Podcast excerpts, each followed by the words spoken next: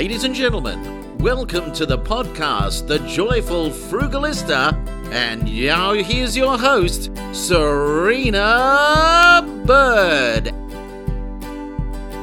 This podcast is brought to you by The Joyful Fashionista, an online marketplace for buying and selling secondhand and sustainable clothing.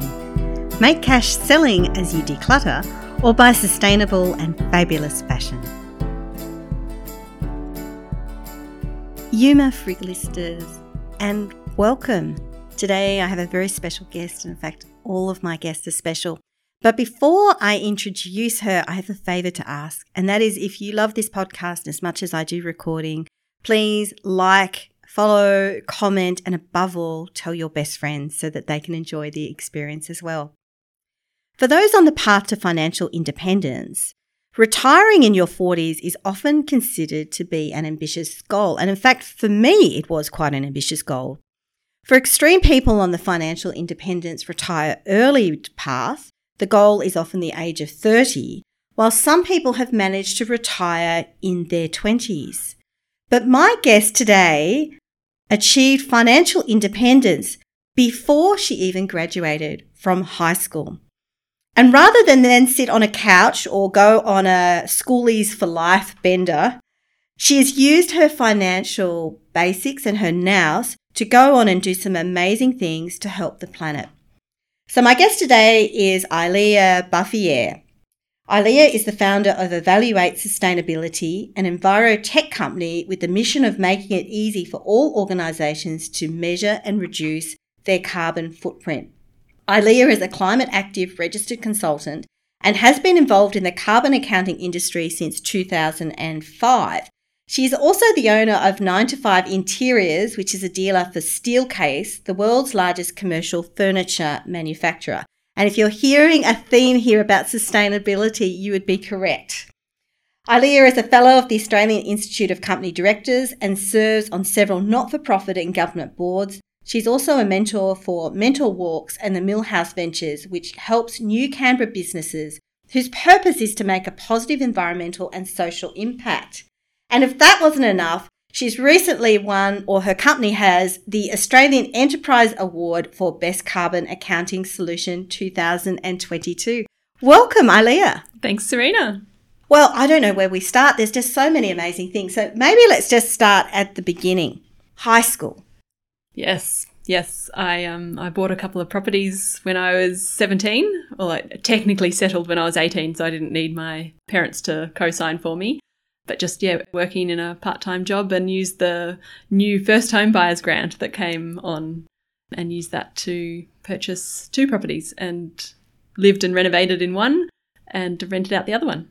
Wow. And so you're at high school at the time? You're at high school here in Canberra where we're recording? Yeah, yep. I was at Dixon College and my then boyfriend, now husband, helped paint and I was tiling after school and then my dad helped install a new kitchen and we yeah, renovated it and and then that went on to quadruple in value over a couple of years. So it was it allowed me to then buy two more properties, which also increased very nicely. Uh, very nicely indeed. yeah. did you like renovating? Did you have fun? I, I did at the time, and I've done a little bit more since, but it's not something that I particularly want to spend too much time doing. I look back now at the bathroom that I tiled, and it's not very smooth and pretty. But the more the you look at tiles, the more you see the ones that are crooked. Yeah. and what were your friends doing at high school? Presumably, not everyone was buying and renovating properties, or were they? No, but me and my best friend and my parents all sort of got into it around the same sort of time. So we were going to seminars and information sessions, and it was sort of there. There was had come out of kind of a property lull, and then it was booming at the time. So it was a really good time to to get into property. Yeah, one of the the property seminars I went to with my parents, uh, there was you know hundred or so people in the room, and they they said you know everyone put up your hand if you've got an investment property and I sort of put my hand up and lots of other people did, and then it was like, and put you put keep your hand up if you've refinanced it in the last twelve months, and then renovated it and improved the value, and then refinanced to to leverage to buy new more properties. And by the end of that, I was the only one left with my hand up as an eighteen year old in a room full of adults. So yeah, that was an interesting moment. Uh, an interesting moment indeed. And I guess, you know, people would have been surprised you had your hand up in the first place. Yeah. Yeah, wow. And so, what was the process like as a young adult? Like, you know, 17, you're looking at properties, you're not yet legally able to drink or to do a number of things really in Australia, but you, yet you can buy property. Yeah, yep. I didn't know what I didn't know back then, I suppose. I just went around doing what I what I wanted to do. I did have times that plans at the time to move to Melbourne and start an environmental consultancy. My dad had just won a UN sustainability award for a grey water recycling project down in Melbourne. And then I sort of realized that that maybe that wasn't the best idea with with, you know, no experience or education to to go and have people take me seriously at that level. But yeah, the bank manager, I was I actually still he was still my bank manager. He just retired and he gave me my first loan back then when I was 17, so and did you have to have any additional steps to get the loan? Were your parents guarantor? No, no. They they were willing to step in if needed, but it it all worked out. The The value of the property was increasing at such a rate that the even the difference between exchange and settlement that already doubled in value and, and quadrupled in value. Yeah, very short time after that. And did you have an income at that time? Were you working part time? I moved out of home when I was 15 and was on youth allowance, and that counted as income as well. And rent and I got rent assistance because I was financially independent from my parents at that stage. And then I had a part time job that that I was able to save a bit of money from as well. And so that was yeah my own income. Moving out of home at 15. Mm, yeah, I've, I've always been very independent. I tried to move out of home when I was three into the into a yurt in the backyard. But um, what did your parents think of that? They were they were standing outside in the dark, waiting for me to come back in, but I was fast asleep. And oh, it's just amazing. And so, why property? Why property over shares or anything else? I think it's it's great to have that kind of stable something that you can you can impact. You can you know renovate renovate and increase the value. It's not external yeah, I, it was just something that my parents were sort of getting involved in as well at the time. So it's more in your control. So your parents were still involved, even though you were living out by yourself at age fifteen. Yeah, yeah. We, we lived next door to each other, so I was I was next door. so not too far away. No, I could still go back for dinner when I needed to. Now we were talking before about your best friend. So your best friend liked property as well. Is that right? Yeah. So we um, we started a little business out of high school called I Dream, which was Ilea and Danielle's real estate analysis Make It Happen. Oh, love the name. and um, and we used to do investment property analysis based on a software program that that inputted people's financial data and and looked at how investment properties would impact their tax situation. Do you still run iDream? No, no. It lasted you know a year or so, and um, and then I bought my next business, Ninetwofive Interiors, which was then called Canberra Contract Furniture. So let's talk about your first business now. So at this stage, you're what, age 19? Yeah, yep, 19. So you didn't go to university, straight from high school, financially independent already? Yeah, and I wanted to learn about business. I, I always knew that I wanted to use business as a tool to address climate change. And I'd been reading a whole lot of books like Natural Capitalism, Cradle to Cradle, A Business Guide to Sustainability. And so that was what, what my ultimate goal is, but I thought I better learn about business first. So then I was looking at businesses to buy and this one came up, which was a dealer for Steelcase, and they were the largest commercial furniture manufacturer in the world and founding members of the Green Building Council of America, and also had the first ever cradle to cradle product certified as the Think Chair. And so being able to be involved in a business like that was, yeah, everything I wanted really. So you're a 19 year old who's done extensive research about sustainability. Yep, yep. I wasn't reading, you know, teen magazines. I was reading business books and financial planning money magazines on the beach. Love a good money magazine. Yeah. was it scary buying your first company at age 19? Yeah, yeah. I it was, you know, once again possibly stupid because I didn't even know that the commercial furniture market existed when I bought the business. But luckily the old owner that I bought it off stayed on to train me, so he stayed for 3 months and and sort of you know, got me up to speed and the existing staff that I had some of which were, you know, over twice my age, showed me what to do and helped me learn the ropes. So that was really great. Were they accepting of you as a 19-year-old female owner? Yeah, I I um I got a lot of questions from clients and things of like, "Do you mind if I ask how old you are?" and I was and then I won a Telstra award the next year when I was just turned 21. And so that was widely available to figure out how old I was. And so, what was the experience like? Like, was it a, a, good financial decision that you made, or did you have to do some work to turn things around? Yeah, it was. It was fantastic. It was obviously a lot of hard work. There was ups and downs, and and you know times where we weren't making money, but then we knew there was the prospect of making money. So, you know, the ultimate plan was to set it up to be able to run by itself and step back, and that took a lot longer than than I had originally planned. And it was spurred on then by the birth of my twins. So I had to had a deadline that I needed to get it running by itself. So that definitely made things a bit easier then. And and then got all the systems and processes in place to be able to have it yeah run well under management. Did you manage to achieve all that before the twins came? Kind of. I was I was interviewing new staff from hospital, but um, that's another story. Do you still have that company? Yes, yes. I've got a wonderful co co owner now, Rodney, and he runs it. Yeah, I only have to put in a few hours a week. Only a few hours a week. This is like the four hour dream, right? Yeah, yeah. Read that book too. That's that's a good one. Fabulous. Well, I do want to ask you about your new businesses, but since you mentioned your twins, how old are your twins now? Uh, they're 10. And so, what was it like as a mum of two 10 year olds. So they're both girls, I believe. Yeah, identical girls. Identical girls. Suddenly, that must have been big changes to your life, big changes to your frugal investing business journey. Yeah, yeah. There was, I was quite sick at the time. I got bacteremia and was in hospital, in and out of hospital for six months. So Ooh. that was a tough period. So, yeah, twins, and luckily my husband was there to be very supportive. Yeah, everything kind of just had to get put on hold for a while. But then I think when they were two or three, I joined my first board, became a non executive director, which was exciting. She says calmly. You've just done so many amazing things, Ilea. It's just amazing to listen to you. But I just want to talk a little bit about your family life for a little bit. What kind of money values do you instill in your children? Do you tell them to go to university and invest in their future, or how do you talk about money? What are the sorts of values? I suppose just starting with what makes them happy and knowing that money is a tool and that they don't need to work for money that they can they can get that in a lot of different ways. Doing what they what makes them happy is probably the most important thing.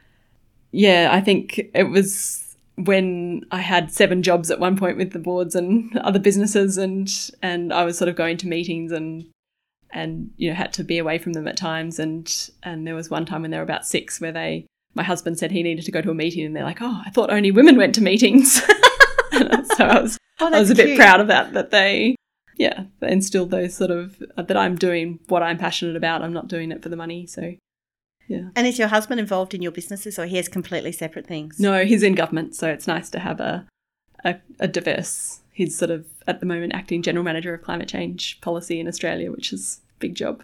Wow, big climate change, sustainability family there. Yeah, yeah. That's fabulous. And do you teach your girls to save and invest? Yeah, so we we have you know pocket money for their regular chores, but then they can also earn money through you know hanging out the washing and folding washing and some other bits and pieces. And so they they do that out of their own choice if they choose to make that money or not and um, and then we definitely try and instill that they don't have to spend it that they can we've got bank accounts for them and they save that and then look for experiences even instead of things that they want to purchase. And do they take to that message? Yeah yep. They, they save up for you know horse riding and bits and pieces but so you don't just splurge for horse riding? Sometimes but it's yeah it's a bit of a bit of compromise given we contribute and they contribute. So you sort of co-contribute? Yeah and do it that way. Now, I must say that I was quite impressed that the first time we spoke, you said that your daughters are taking up coding. Yeah, they've, they've both done a lot of coding, and one of them's then run with it even after the code camp courses that they did in the holidays. And she's done a, a whole online adults course that she's working through, and and yeah, soon we'll get her coming in to Evalue8 and working here. So you you will be employing your ten year old daughter. Yeah, slave labor. She, I know, I know. I'm wondering how I deal with that legally, but um, sure I can work something out. Bribery. Well, actually, I used to work for my mum when I was about that age too, and I think it was really great. I loved having my own money, but it is difficult to navigate too in terms of the mm. legalities of having someone on the payroll. Yeah, yeah. but she's yeah more advanced than some of the interns we've we've had in, so it's it's amazing what she can do already. Oh, she obviously must love it. Yeah, Yeah, well, that's fabulous. And so let's talk about your new business now, Evalue8. So, what does it do? It automates carbon accounting. So, our, our goal is to transform organizations for a zero carbon future. And we want to make it easy. We believe that measurement is the first step to managing anything. So, managing climate change is, is crucially important. And we want to sort of build trust between carbon data that gets put out there. There's a lot of greenwashing and people inflating their carbon claims and environmental credentials.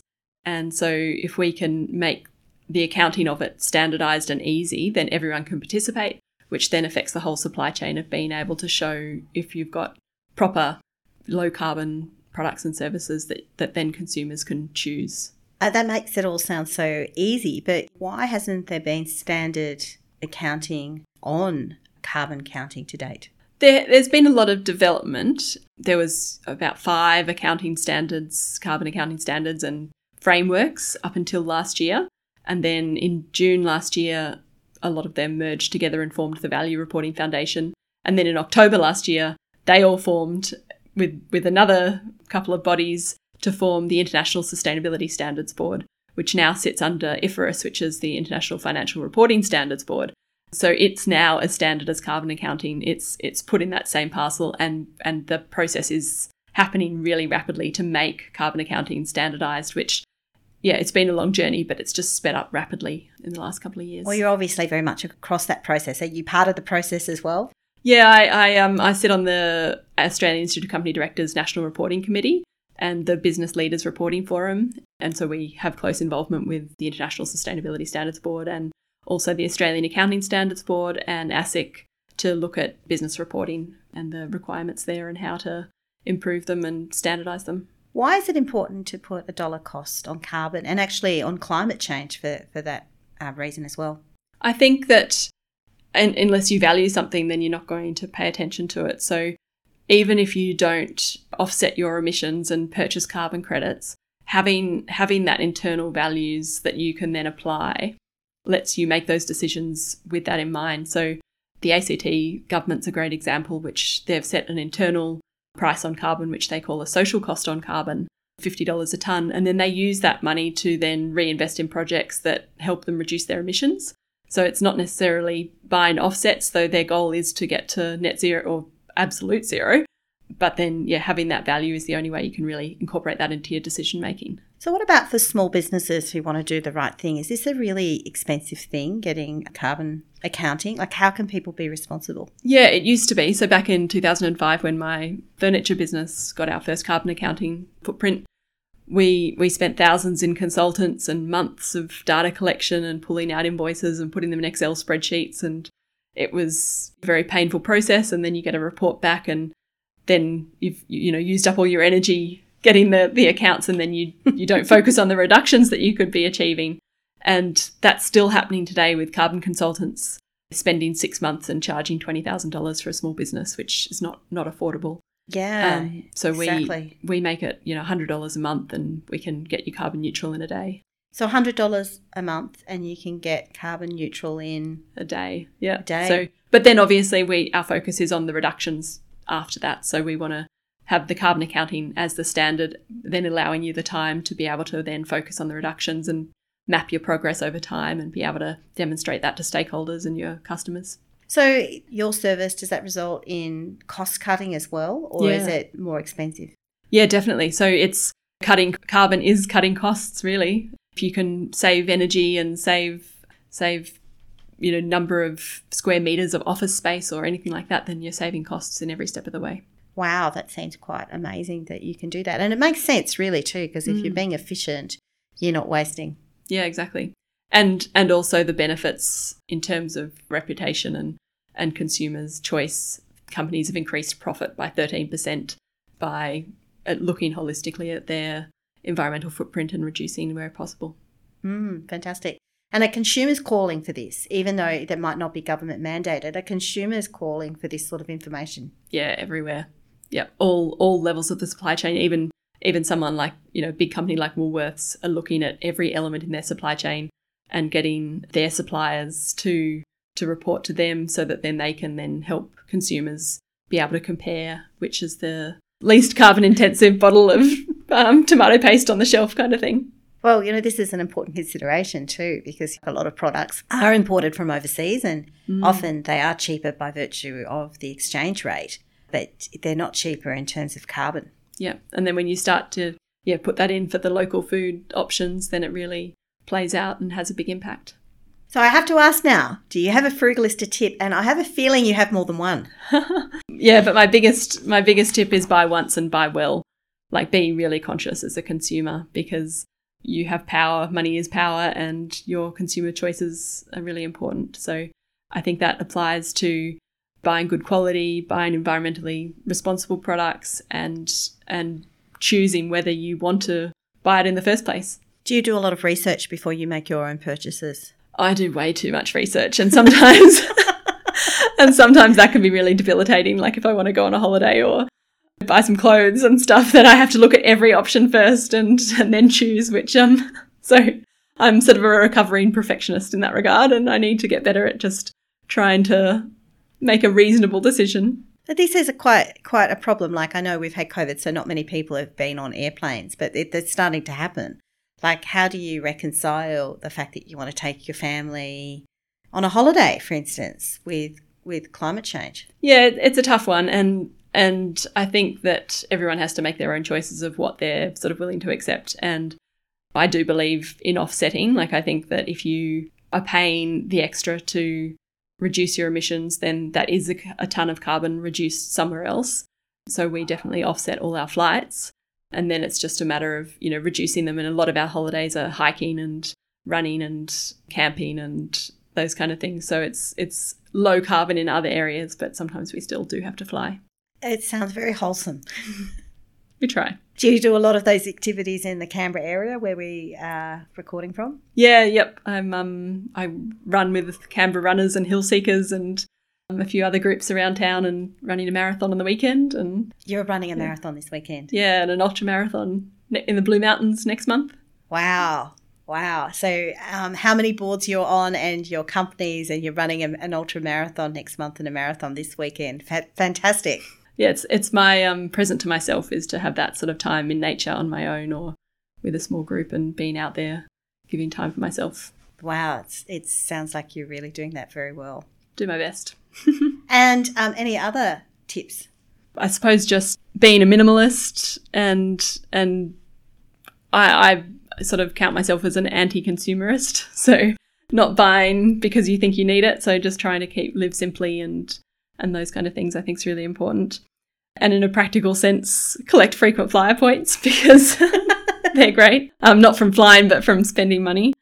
Um, so how do you collect your frequent flyer points? just on, on credit cards and looking out for, you know, reward bonuses and things like that, that with purchases, I changed, you know, health insurance this year and got 80,000 frequent flyer points from that and just keep, keep looking for opportunities to, to collect them and get new credit cards that give you, you know, another 80,000 frequent flyer points or 120 or so. I'm assuming you're you're the sort of person who pays off your credit card in full. Yes, yes, definitely. Paid it off every month, but then collect all the points along the way. And do you find that your uh, spending blows out with use of credit cards or it's containable? No, no, not at all. I'm I'm very conscious of what I spend and stick to the budget and know where all my money is going and and really try and be conscious about if I want to spend up to, you know, my budget limit and and where I where I set those limits. So I don't I don't spend beyond that.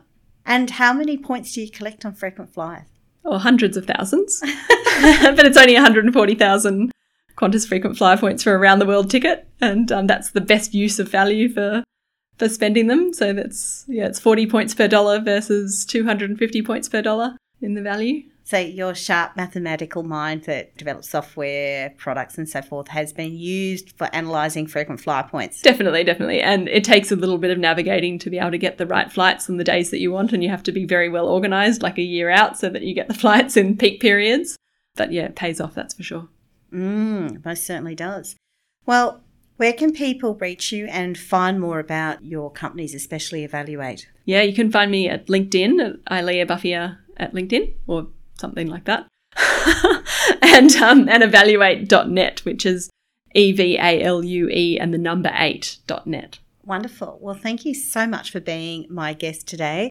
If you've enjoyed this conversation, please join the Joyful Frugalista Facebook group, hang out and join the conversation. Thank you. Thanks, Serena.